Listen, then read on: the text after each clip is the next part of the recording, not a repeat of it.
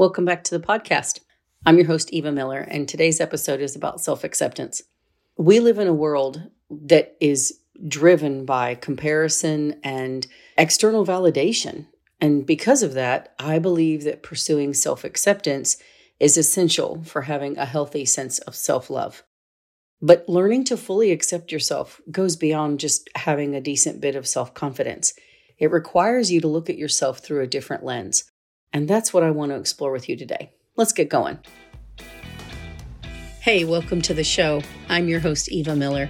As a domestic violence survivor turned life and wellness coach, I'm here to help you fully know your value, reclaim your power, and boldly create the life you love instead of living from someone else's script. So if you're feeling stuck and looking for help, or you just want to be reminded that it's okay to be your unique self in a conforming world, you're in the right place. Don't water down your wild. Step out of the race you never wanted to be in and forge your own path. Let's go. If your goal in life is to be at peace with yourself and to heal any dysfunction you may have about the way you view yourself, then self acceptance is a required focus. The stories we tell ourselves, that dialogue that we have in our brain, is usually nothing but unproductive thinking and fantasizing about how everything would be better if we were just different. And the space between where you are and where you want to be is the area of conflict. So let's see what we can do to bridge that gap, okay? Let me ask you some questions. Does what you say to yourself about yourself does it come from a place of self-acceptance or rejection? Do you ever delay things for yourself until you feel you've earned them? Do you have a belief on some level that you have to do a certain amount of suffering before you can have something good or nice? And do you ever say things like, I'll be happy when I lose 30 pounds? I'll be happy when I get that promotion. And if you answered yes to any of those, I need to remind you that your brain is listening to you. And since it's basically a supercomputer, it's going to listen to the input that it's been given and it's going to go look for evidence to support that data. Your brain's never going to come back and be like, oh, hey, I did some research and you were actually wrong about that. Let me show you why. You have to go looking for the information that you actually want to have. So, you know, if you want to just keep looking for confirmation that you're a terrible human being, well, you can find that. But if you want to look for information showing you why you're not a terrible human being, you can find that too. It's because of this reason that self acceptance is actually the first topic in the framework of my coaching program. And it's kind of an overarching theme throughout all of the sessions. Because if you don't accept yourself, nothing else you're trying to accomplish is ever going to stick. Because you can lose the weight, you can get the promotion, you can eat the kale, you can buy the stuff, you can have the awards and accomplishments and the promotions. But if you don't love yourself, none of that other stuff is ever going to make you truly happy. And I feel like it's worth pointing out out of all of the clients I've had, not one has ever come to me for the purpose of asking for help to work on their self acceptance. They came to me because they wanted me to help them stop being a people pleaser. They came to me for help with gaining more self confidence and setting boundaries. They've come to me for help with problems in a relationship. But all of those things got clearer and easier to navigate once we worked on self acceptance. Your belief that you are not acceptable exactly as you are right now is what's holding you back. It is. It's holding you back, and I'm going to tell you why. It's feeding your insecurity because you are constantly holding your breath, hoping that some kind of validation that you're good and acceptable will come from someplace outside of you. And so, if nobody gives that to you, then what?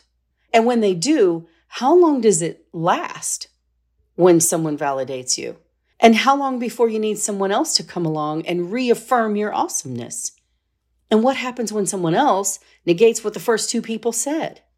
There's no sliding scale of worthiness, but that's how it feels on the inside, isn't it? Your belief that you're not acceptable just as you are right now is keeping you weak because you are never truly showing up as your best and you are never going to have the life you want when you go at it from a lower position. Your belief that you're not acceptable just as you are makes you an imposter because you're always trying to impress other people. So now you're being tempted to be a performer of sorts, or it causes you to become apathetic about what you're doing because you're emotionally exhausted from trying to get that dopamine hit over and over. Your belief that you're not acceptable as you are is feeding your jealousy toward other people.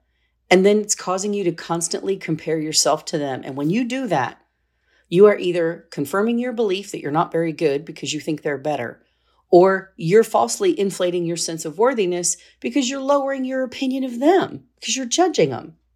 And if you think being humble means automatically thinking that you're a piece of crap, you're misguided.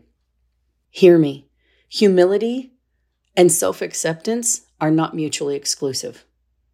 And saying negative things about yourself, believing negative things about yourself, thinking negative things about yourself, they are never, ever going to make any situation better. No situation gets better because you think you're a piece of crap. And withholding love and approval from yourself isn't going to motivate you to chase your goals. It's not going to inspire you to be brave and live a, a big, bold life.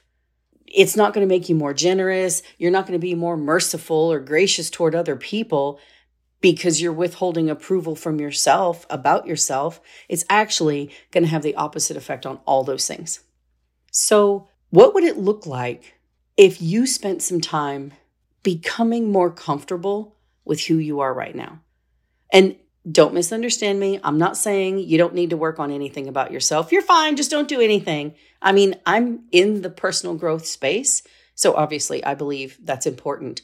But could you learn to recognize and appreciate the value you have right now without requiring yourself to do or be something to earn it?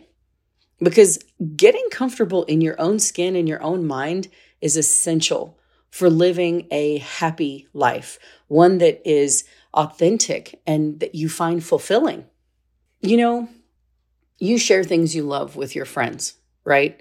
Like if you're a camper, for example, you know that being comfortable when you're camping usually means that eh, you probably resemble a homeless person, right? Like you're in your leggings, you're wearing a loose sweatshirt or a t shirt, and your hair is kind of wild and or unwashed or both and you know maybe you've got it pulled back in a bun or a ponytail or something and you're wearing the most comfortable shoes you can find. Even if they're hideously ugly right? We used to camp and that's what i did. My friend megan also loves leopard print like me.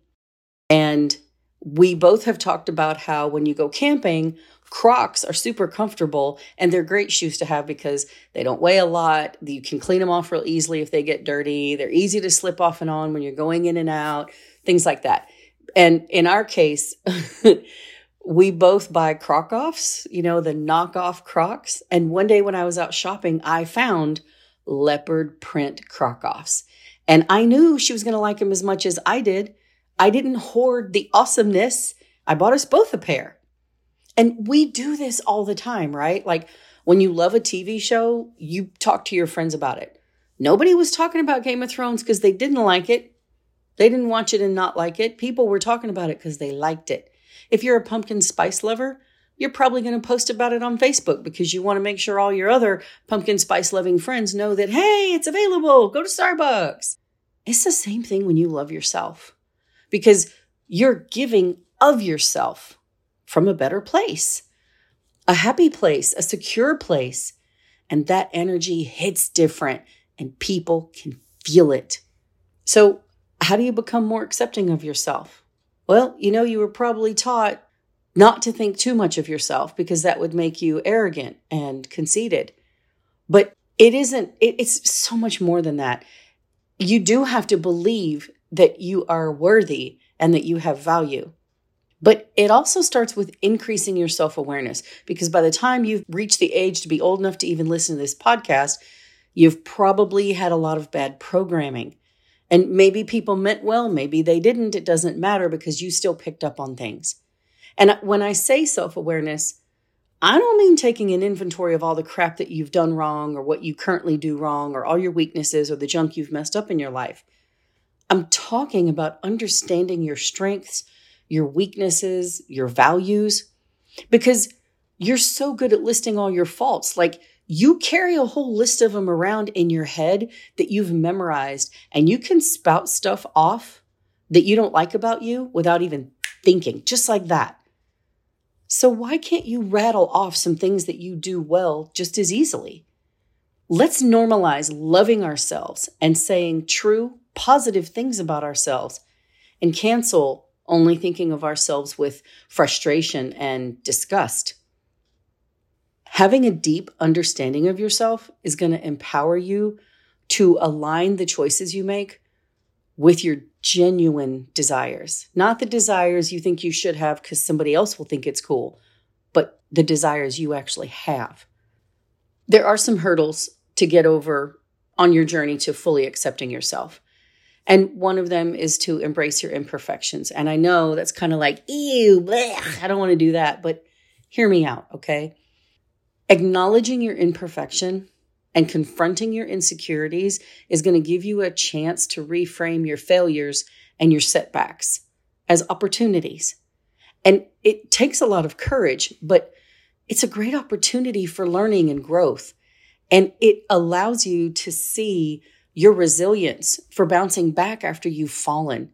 And it's a good reminder that flaws are a part of humanity. So Congratulations, Pinocchio, you're a real live boy. You're not a puppet, you're not a robot, you're a human being. And you probably don't judge your kids or your spouse for their flaws. At least, you know, you don't think they're a worthless human being. You just get frustrated with them, right? And I bet when it comes to people that you follow on social media, you relate to the ones who are willing to show their imperfections more than you relate to the ones who seem to have it all together and never make mistakes or at least not ones you can see. And I want to mention self compassion right here. Treating yourself the way you would treat a friend is what equates to transformation. When you replace your self criticism with self empathy, you begin to develop an inner dialogue that is nurturing and counteracts the negative judgment that you've been showing yourself up until then. And when you catch yourself thinking something negative about yourself, even if it's true, reframe it so that it's less judgy and more empowering. Reframe it so that it takes you out of a negative headspace and propels you into a positive one. Because you can acknowledge that you have an area that you want to work on without it sounding like, I totally suck as a human being, right?